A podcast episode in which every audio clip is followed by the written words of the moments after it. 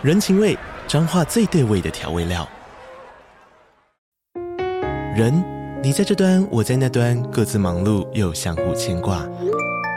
情，街角的吵杂声传递温暖与思念。味，是从每一个转角飘出的乡愁。这里是彰化县政府 p o c k t 节目《彰化早咖》，我是主持人内克。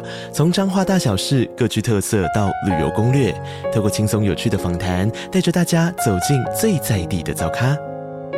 准备好了吗？彰化的故事，我们说给你听。以上为彰化县政府广告。听新闻，资讯音乐，Super 九九点一。大千电台，无所不在。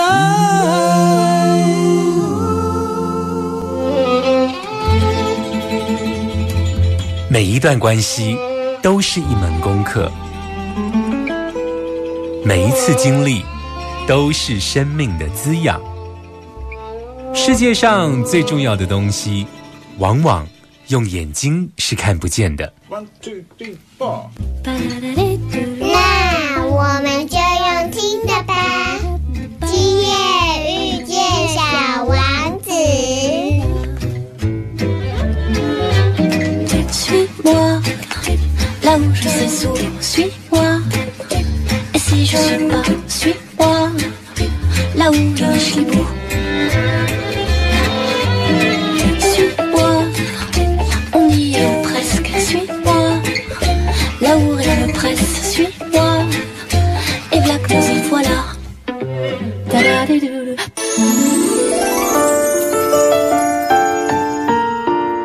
欢迎收听《今夜遇见小王子》，每周六晚上八点，周日晚上九点，阿光准时在 FM 九九点一大千电台与你相遇哦。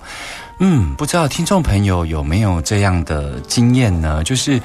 呃，如果你长了一个娃娃脸，然后呢，你年纪其实你已经老大不小了，可是你在工作上呢，你经常就是会去提案也好，去面试也好，通常呢，那个面试官或者是你去提案的长官呢，看到你娃娃脸之后呢，有时候。即便你的工作表现，或者是你提案的报告，其实都不输别人哦。可是总是会有一点那种不放心，就会觉得说，这样子案子交给你，到底靠不靠哦？不晓得你有没有这样子的一个娃娃脸困扰哦？但有关于这样子的一个娃娃脸困扰呢，它背后其实有一个认知系统的混淆哦，就是我们呢总觉得说，好像找技能上或是这种功夫上的这一个师傅呢，我们都会想要找这个老一点。的师傅哦，我们总觉得好像比较有经验，对不对？然后呢，我们在宗教上啊，我不管看到出家人啊，或者是看到道教的道长啊，我们还是习惯要找那一种年纪比较大的师傅哦。我们总觉得好像年纪比较大，就好像他修行。会比较高一点，对不对？但这种认知是真的是如此吗？你有没有想过一个问题啊？就是说，如果一个出家人呢，他是比较年轻的时候呢，他会不会离他原来出发心更接近呢？我们不是常常在讲说莫忘初衷吗？会讲莫忘初衷的意思，就是说，希望呢，我们不要随着岁月的洪流的演进呢，我们离那个出发心越来越远，对不对？对，而年轻的道长或是年轻的出家众，不就是那个最接近初心的地方吗？所以呢，在佛教里头有一个俚语，就是说我们不能轻看这个小沙弥啊，因为小沙弥可能就是未来佛，对不对？所以今天的疗愈大来宾呢，阿光要为大家来介绍哦，非常年轻，不到三十岁的一个道长哦。阿光为什么要邀他来节目中来谈谈他为什么出家这件事情呢？原因是因为啊，阿光在十六岁的时候啊，曾经去短期出家。阿光非常向往这个出家的生活。当时呢，受了沙弥戒之后呢，我就没有舍戒，一直到我妈妈发现。哎，这个小孩子没有回来注册哦，已经开学了，才开始来劝我回来还俗哦，把高职的学业把它念完哦。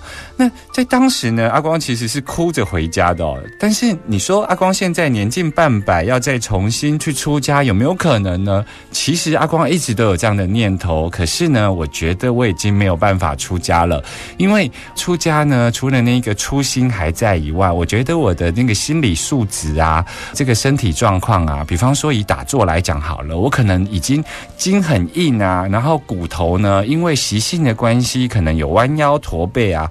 对我来讲，我要去适应那样子的出家生活，好像已经离我很远了。因为我的年近半百的这个习气的养成啊，已造成阿光呢，虽然心里头有这个出家的念头，但我知道我已经没有办法过那样子的一个生活了。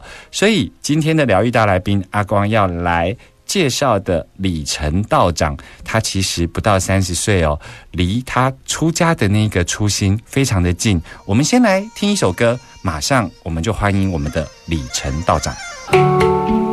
慢点，慢点，慢点，让灵魂跟上我们的脚步。欢迎疗愈大来宾。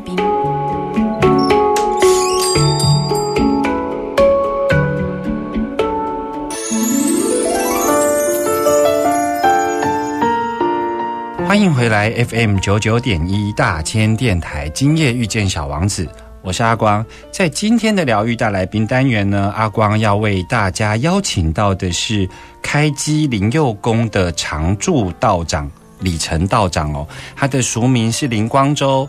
那阿光为什么邀请他呢？是因为。第一个，他真的是一个非常年轻，不到三十岁的道长。再来呢，我想要邀请他来聊聊真正的一个道士的生活是一个什么样的样貌哦。可不可以请李成道长先跟我们听众朋友问声好？各位听众朋友好，我是李成道长。你今年不到三十岁嘛？那是什么样的因缘让你有机会能够成为一个道长？我的意思是说，像阿光想要出家，在出家的这种生活样态是我们比较能够想象的。可是，在台湾的真实的一个宗教的脉络里头，其实道教跟民间宗教其实是有时候是混杂在一起的。那你是什么样的因缘，让你真正成为一个道教门派下的一个出家众的道长？这个因缘是要从我大学开始讲起。嗯哼，啊，因为我是读艺术学校的。嗯，大学的时候我专攻于水陆画。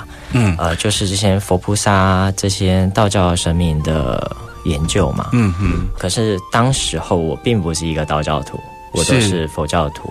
当时你是个佛教徒，对。所以你知道，一个佛教徒要对于这些道教神明的了解，其实是很少的。嗯，呃，尤其我又是所谓的传统佛教，嗯，像是佛光山中台禅寺，嗯，和这样的佛教团体学习的嘛，那变成说我去接触这些道教神奇的时候，我会不认识他，对。于是那时候我就请了一个朋友，他在淡江大学教历史系，陈老师啊就为我推荐一个道长，呃，苏志明苏道长，嗯，他后来就成为了我领门的师傅，嗯，那。你从这个艺术系理解，包括这神佛的画像入门，然后接触到了您现在的师傅，那总是会有一个因缘，让你从对这个有兴趣到真正成为一个出家人。因为我觉得那是一个人生中非常重要的决定。你是在什么样的情况下决定要成为一个真正道教的出家众？刚开始的话，我接触道教，我以为是说雅兴对白。嗯啊，或者是说我们到巷口哪个土地庙去拜拜，这个就是道教了。嗯，但我去我师傅那边的时候，他给我的一些经书，像是《太上感应篇》《早晚课》，那我才发现说，原来我所理解的道教，嗯，并不是真实的道教。嗯，它跟民间信仰是不同的。嗯，那我就在研读经典的时候，慢慢启发我对这个道教的兴趣。对。对，我就一直深入。那到一七年的时候，我师傅跟我说，他那年要回去中国成都的我们主庭，对，全真派的一个主庭鹤鸣山。那我就说我要回去，在那时候我才真正成为一个道士。你师傅那时候回去是固定一段时间都要回到自己的本山主庭？呃，对的。啊，所以那个时候你跟着你的师傅一起回去。是，所以那时候回去就已经决定出家了，还是说你到那一边看到了那个所谓道教出家众的生活样态？当时候我对于道教出家众的生活样态其实是不了解的。嗯哼，呃，我内心想说，哎，既然有这个机会，那姻缘也成熟了，我就成为一个道士。嗯，可是当我到当地的第一天开始，我发现。道教的出家人随着早晚课，嗯，然后每天在道观服务信众，这时候我就发现说，这个是我想要的生活。嗯，所以你当时你的出家其实是在你们的主庭鹤鸣山那边出家的。是的，那像你叫做李成道长，这个也算是您的法号嘛？对，我们有自备，自备，对，所以你算是。李字辈还是李成字辈？哦，是李字辈。李字辈，OK，这通常都是您的师傅在您出家的这个辈分里头都是李字辈这样子。这么排序。OK，那在鹤鸣山呢？你看到的那一些出家众，跟你原来想象的就更不一样了。因为你在台湾，你可能只是试图去分别了民间宗教所谓的道教，跟您师傅带给你的这一种从信仰层面的道教。那你在鹤鸣山这边是真实看到了真正所谓道教的出家众的那个生活样态。呃，对的。所以你想要选择未来的人生，想要过这样子的生活样态。到那时候我就非常笃定，说我就是要选择出家。那你出家这件事情，您的家人的反应呢？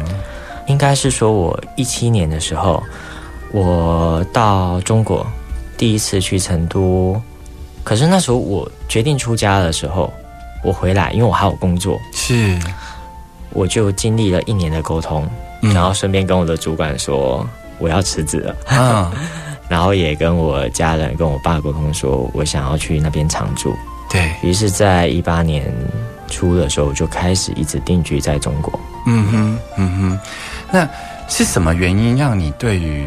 因为其实修行也有很多样态嘛，它可以是在家种嘛，可以什么？那刚刚您是说明了选择了道教，嗯，但是选择了出家的这个生活样态，是你对呃生命里头有什么样的体悟吗？准确的说是无常，无常。对，你的生命经验里头有经验到无常的例子是什么？呃，在我小学年级的时候，我的母亲就因为癌症，嗯哼，过世了。嗯，那经历了这丝丝之痛，我就会开始思索说：，哎，生从何来，死从何去？对，那我就开始对宗教有兴趣。国小一年级，对，就因为这样子的无常事件，有这样子的想法。对，那当时候比较接触比较广的就是佛教嘛，嗯，那我就去亲近了一些佛教道场。那到后来，我成为一个佛教徒，嗯嗯，我就开始想去探索生命，然后以及真理是什么。嗯，那最终，呃，在我大学的时候就找到了这个道教。为我的信仰的根本是，我想哦，主要今天会邀请李成道长来，是因为。我觉得听众朋友如果在刚刚的访谈里面啊，有听到阿光跟李成道长啊，尤其是他在讲他的这个生命故事，其实我觉得有时候啊，那个想要选择自己的一个未来的生活啊，其实对于那个初心其实是蛮重要的哦。就是这也是阿光为什么今天想要邀请李成道长到节目中的原因哦，是因为。嗯，我们其实可以想一想哦，对于我们年轻时候想要过的那种生活样态，以及到我们现在正在过的生活样态，我们到底是否符合我们原先的那个想法呢？那如果没有，我们的生命出了什么样的事情呢？还是我们在生活里头有多少的妥协，在这个岁月的洪流当中呢？我们马上回来。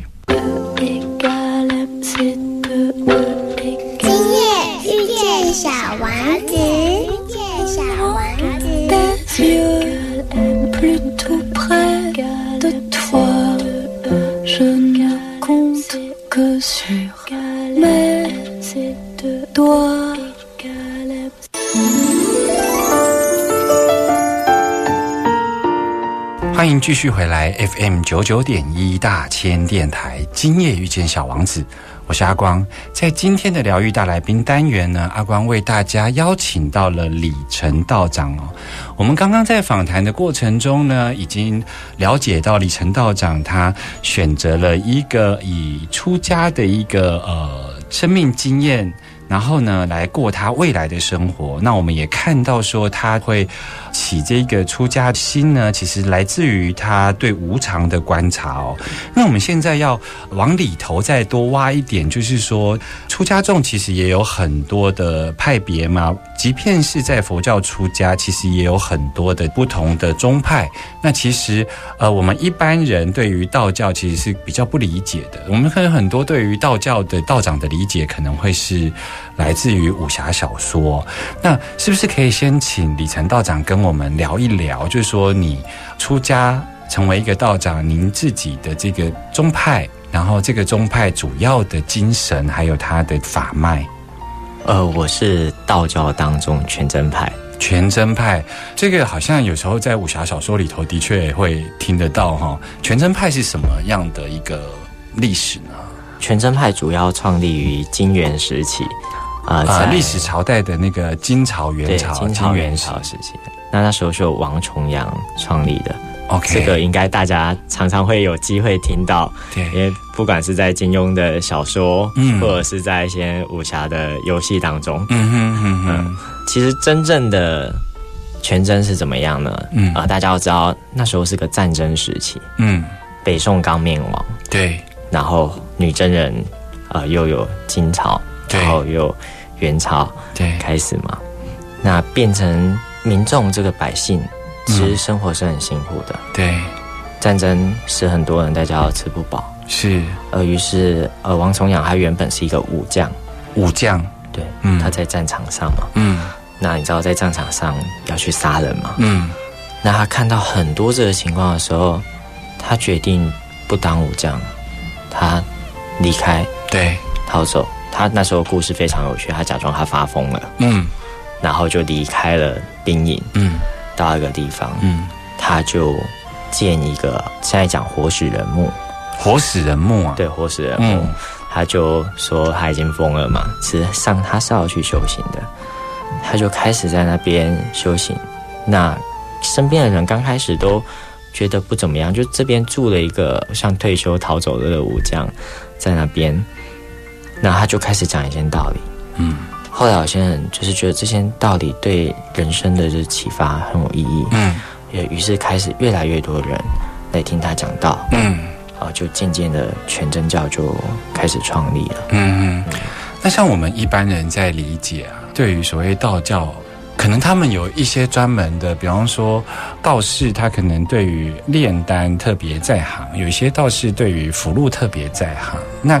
如果我们要理解全真，全真的特色是什么呢？其实全真是道教的改革派。改革派，对，因为在这之前的道教，他们比较崇尚于就是法术，甚至外丹。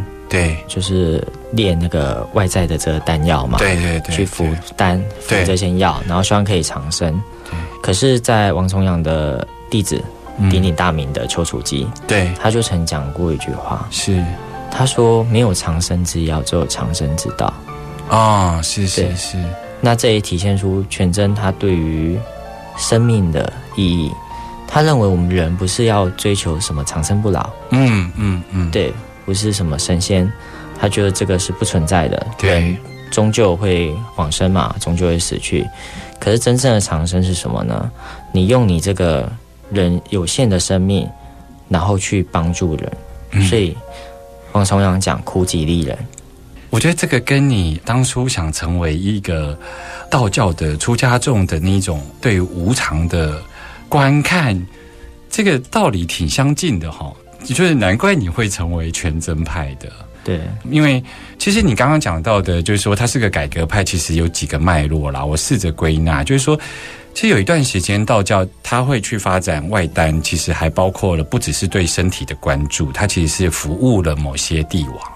对，好，那服务了某些帝王。那你看，你从呃，我们全真的祖师爷，他从战争中的无常的体悟，然后他一个武将，然后他以一种假装疯掉的方式逃离了这个世俗。其实他就是某种程度，他就是想要离开那个为帝王服务的那个制度面，为国家服务的那个制度面。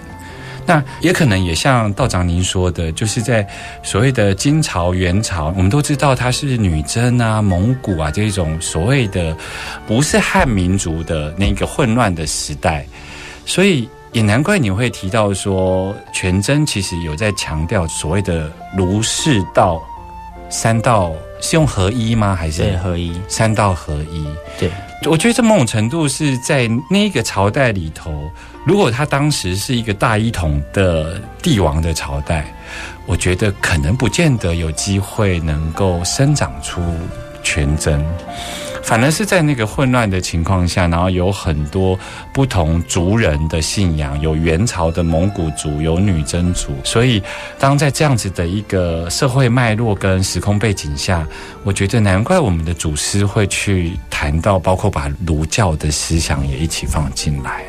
我觉得生命就是要经过苦难，经过苦难，所以我们才去反思生存的价值，嗯，信仰的价值。这个也是你当初在选择以道教作为出家，而不是佛教作为出家一个非常重要的一个初始点吧？因为你刚刚跟阿公讲说，其实因为你觉得道教入世，而这个入世来自于您刚刚说的，它其实是观看到人世间的苦难。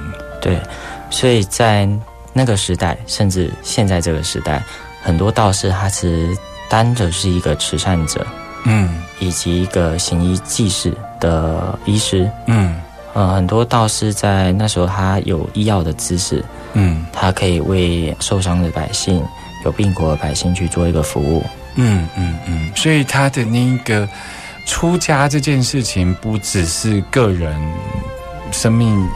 层次上的提升，它其实还包括了服务嘛，哈。对，有关于这个道教样态的，就是作为一个道长的服务的部分，阿光等一下想要再来进一步的请教李成道长哦。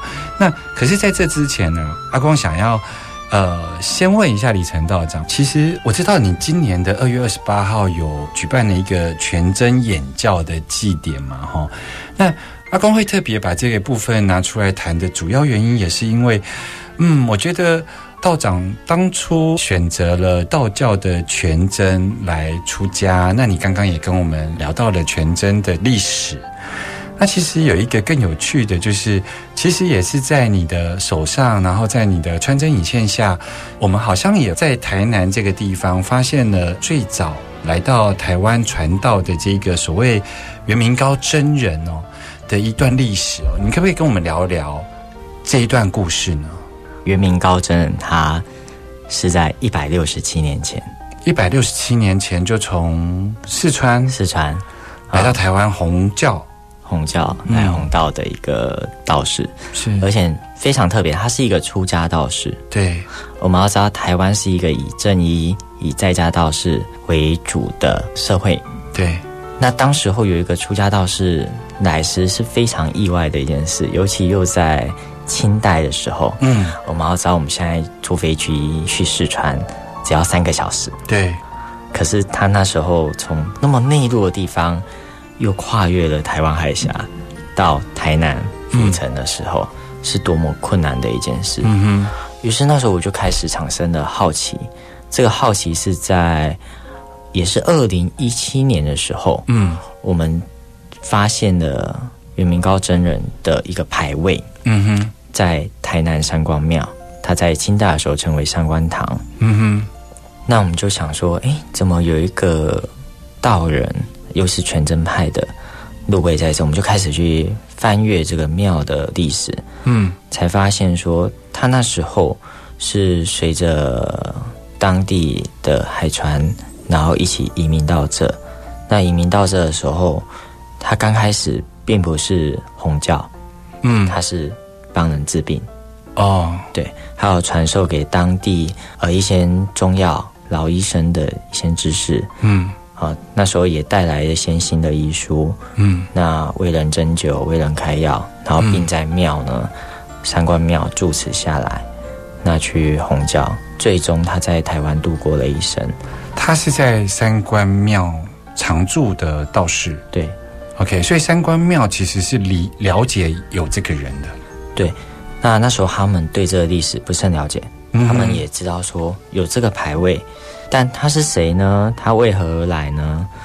他的传承又是什么？其实都不清楚。嗯，那我就好像宿命一样。嗯，我那时候知道这件事的时候，我就开始查了非常多的典籍，甚至我们在想，他在台湾度过一生，因为他的庙的严格当中没有写说他有回去嘛。嗯，而且那时候已经可能无法回去了，那我们就想说，他的坟冢到底在哪？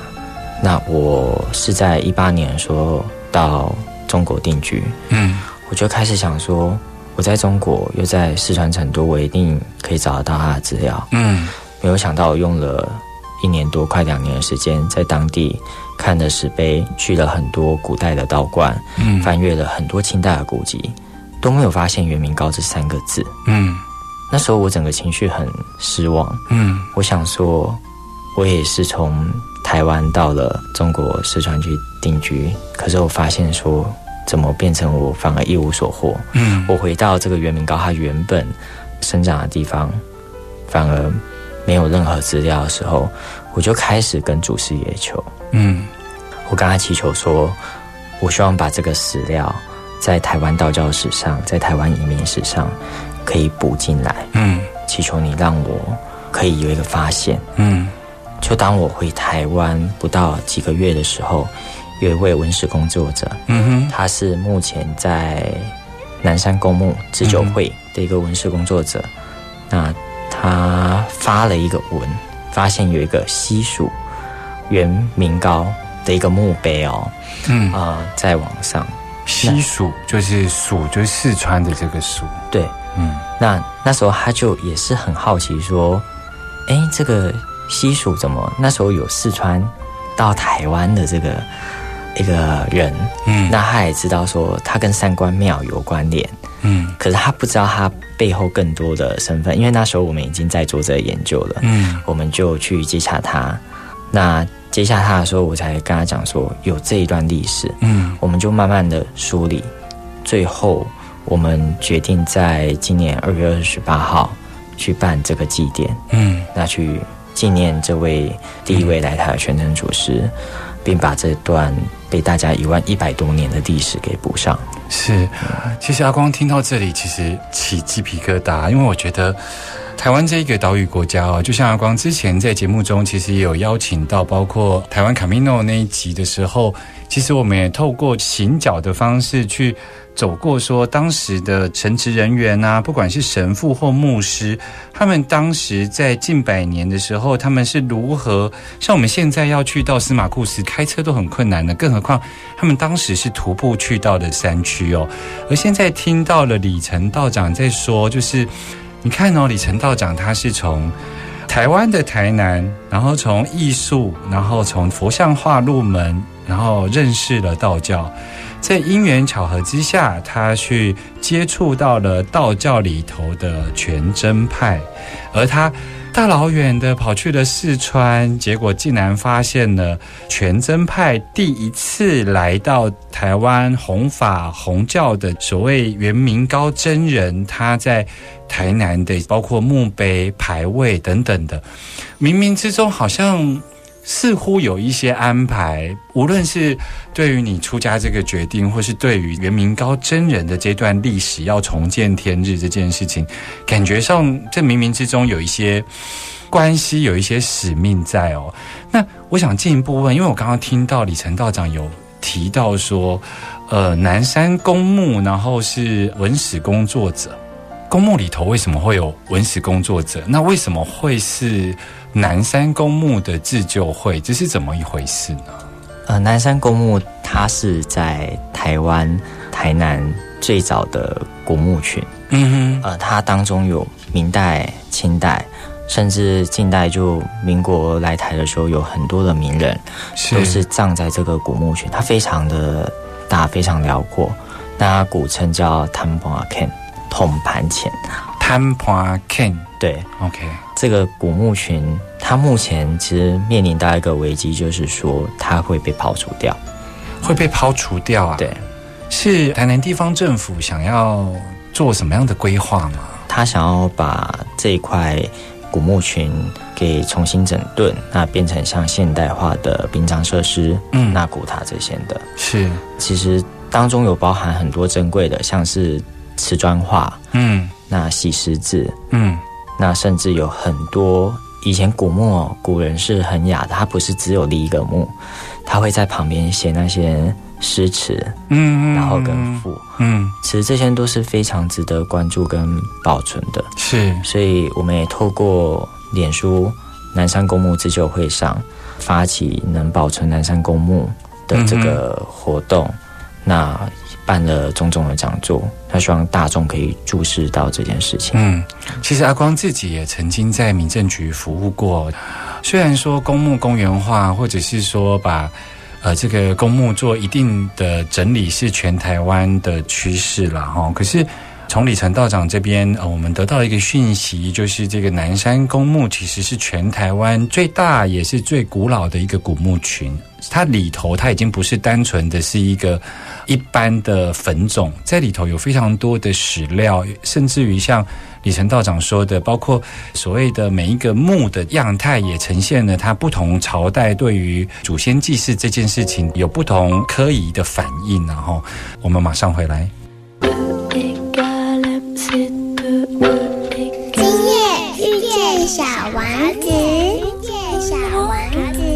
你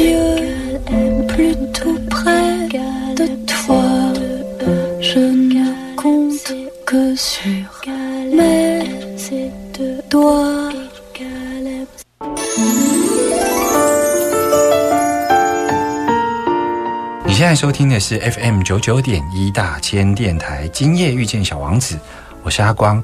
在今天的疗愈大来宾，我们邀请到了李成道长哦。道长刚刚跟我们聊到了一个非常感人的故事，就是。道长，呃，作为一个全真派的一个出家弟子，然后呢，大老远的跑到了四川，然后在他的这个算是主庭本山，也就是鹤鸣山这个地方，可是呢，他却。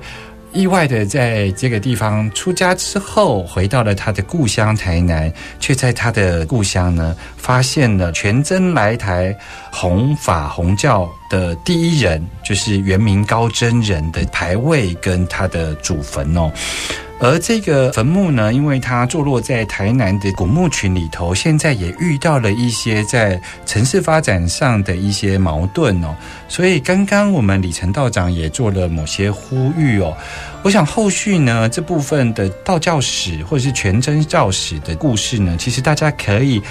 透过脸书哦，包括李成道长的脸书，或是阿光也会在这段故事的这个缘由，阿光也会贴在自己的脸书上面哦。如果听众朋友有兴趣，可以呃上网来了解哦。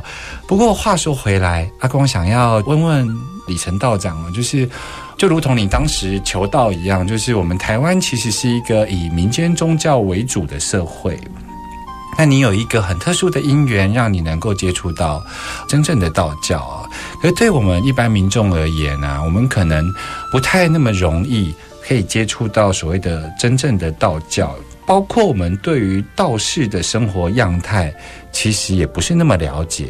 所以我想要邀请你跟我们聊一聊，到底道士的生活样态是什么呢？出家道士的生活样态啊，嗯，其实他就是把经典。跟我们的生活合一，嗯哼，我们讲知行合一，与道合真，其实就是落实道教教理教义的思想，嗯哼。因为出家道士他不同于在家道士，在家道士他可能是在执行仪式上，他是一个专家，嗯。可是出家道士是你出了家，那你就是以祖师爷的道场为家，嗯哼。所以我们都是住在公馆里。嗯哼，对。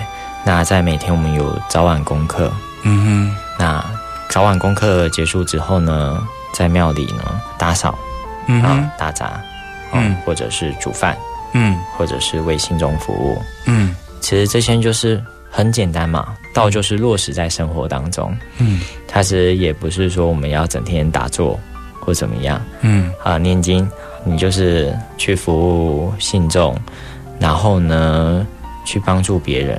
其实我觉得这就是落实到所谓的服务信众这件事情。我们如果从听众朋友的角度，从一般受众的角度来理解的时候，呃，我我什么时候是会想到我要去找道长呢？举例来讲好了，就是比方说人生的重大问题遇到的时候，通常啊，通常我们想要去寻求宗教。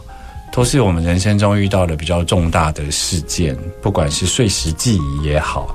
那我在什么阶段会找到道长呢？大部分人来庙里哦，嗯，是从生活中的小事，嗯哼，像是他吓到了，嗯，我们平常不是有修家吗？对，那他也会来庙里，嗯哼，希望说透过修家这个方式，嗯，让他整个精神状况恢复到正常的，嗯，让他的能量呢。能够恢复到平常的状态是。那比较大的面对生老病死的时候，有些人他在至亲过往的时候，他会希望来道观里请道士去做超度法事。嗯哼。那我们透过这些信仰上的仪式，给大众信心，嗯，给大众一个安慰，嗯。所以。我我觉得我们之所以对于真正出家众的道士的样态不太了解，是因为有很多的服务，其实在现在台湾社会一直被切割出去然后比方说，以前道士其实是还包括像刚刚讲到的，我们这个元明高真人来台弘法的时候，其实一开始是为了行医。那我们好像医疗这一块，因为在现在的科普，他就是把好医疗这一块的职能给医院所取代了。然后我们对于生老病死的死亡，有很多的仪式被葬仪社所取代了。所以这也是我们对于所谓出家道士所提供的服务的职能，我们其实是比较不了解的。可是经由李成道长您的说明，我们其实是可以从生活面向生老病死的各方面，我们都是可以。去寻求你们，然后包括跟你们咨询的，对的。那我们可以麻烦李成道长跟我们聊一聊，就是说，虽然你现在是二十九岁，但是你是二十一、二十二岁的时候就已经决定要成为一个出家人。虽然后来是二零一七年去中国出家嘛，对。那你到目前为止，对于成为一个道长这件事情呢，如果重新选择一次，你仍然会选择出家吗？我会选择出家，为什么呢？你对于现在的生活样态里头，你有特别满足的部分，就是说，他跟你出家前的想象没有什么落差的吗？还是其实有落差？哎，嗯，我觉得身为一个出家人啊，就是要认同自己的信仰，然后认同自己要走的道路。对，像我自己已经很明确说。我就想成为一个出家人，其实这个很宿命的。你讲信仰，一定会讲前世今生嘛。对。那在丘处机的一个文里面，他讲说，记录玄门之正教，嗯，啊，必通术士之善根。嗯。道教认为出家这件事，并不是你这辈子你想出家就出了家了，是你过去肯定跟道教跟这个信仰有一些因缘在，那到这一辈子成熟了。嗯。那为什么我决心会出家呢？就是觉得这姻缘成熟了，我该去实践，这是我生命的目标跟方向。刚刚阿光有问过道长，就是在你想象中的那个出家跟现在，听说你现在因为更忙碌了，对不对？你在忙什么呢？我现在台湾办讲座，是，然后跟奖金，是台湾的形式跟传统这种道教形式有点不一样。嗯。一般他们就是以做可以为主，当然我也做可以，可是我更多的时间是花在跟信众讲《道德经》、讲《北斗经》这些经典的意义上。都是什么样的单位邀请你呢？我的意思是说，或许听众朋友如果听到了他是某个单位的，他是可以邀请你。啊，有些文化协会，或者是有些道场，嗯哼，他们会去做邀请。OK。同样道教脉络的一些单位也有，然后有一些文化协会也会邀请你。对，所以你现在反而全国到处讲经，对，奖金是啊，这个是当时你对于清修修行的那个生活样态的想象，是算是比较不一样的。这是我完全没预料到的。OK，对。其实对阿光来讲，今天的访问也真的很特别。某种程度，阿光也想要透过访问李成道长来回顾自己或照顾自己的内在小孩吧。因为阿光对于自己没能出家这件事情，其实内心有个遗憾。不过阿光已经接受了。我希望有机会能够再邀请李成道长来到节目中。我相信在呃下个阶段的生命里头，你会有不一样的心得。在节目的最后呢，阿光呢一样是要跟大家分享小王子的一句话：如果你想要建造一艘船，不要抓一批人来收集材料，不用指挥他们做这个做那个，你只要教会他们如何渴望大海。我们下周见喽，拜拜。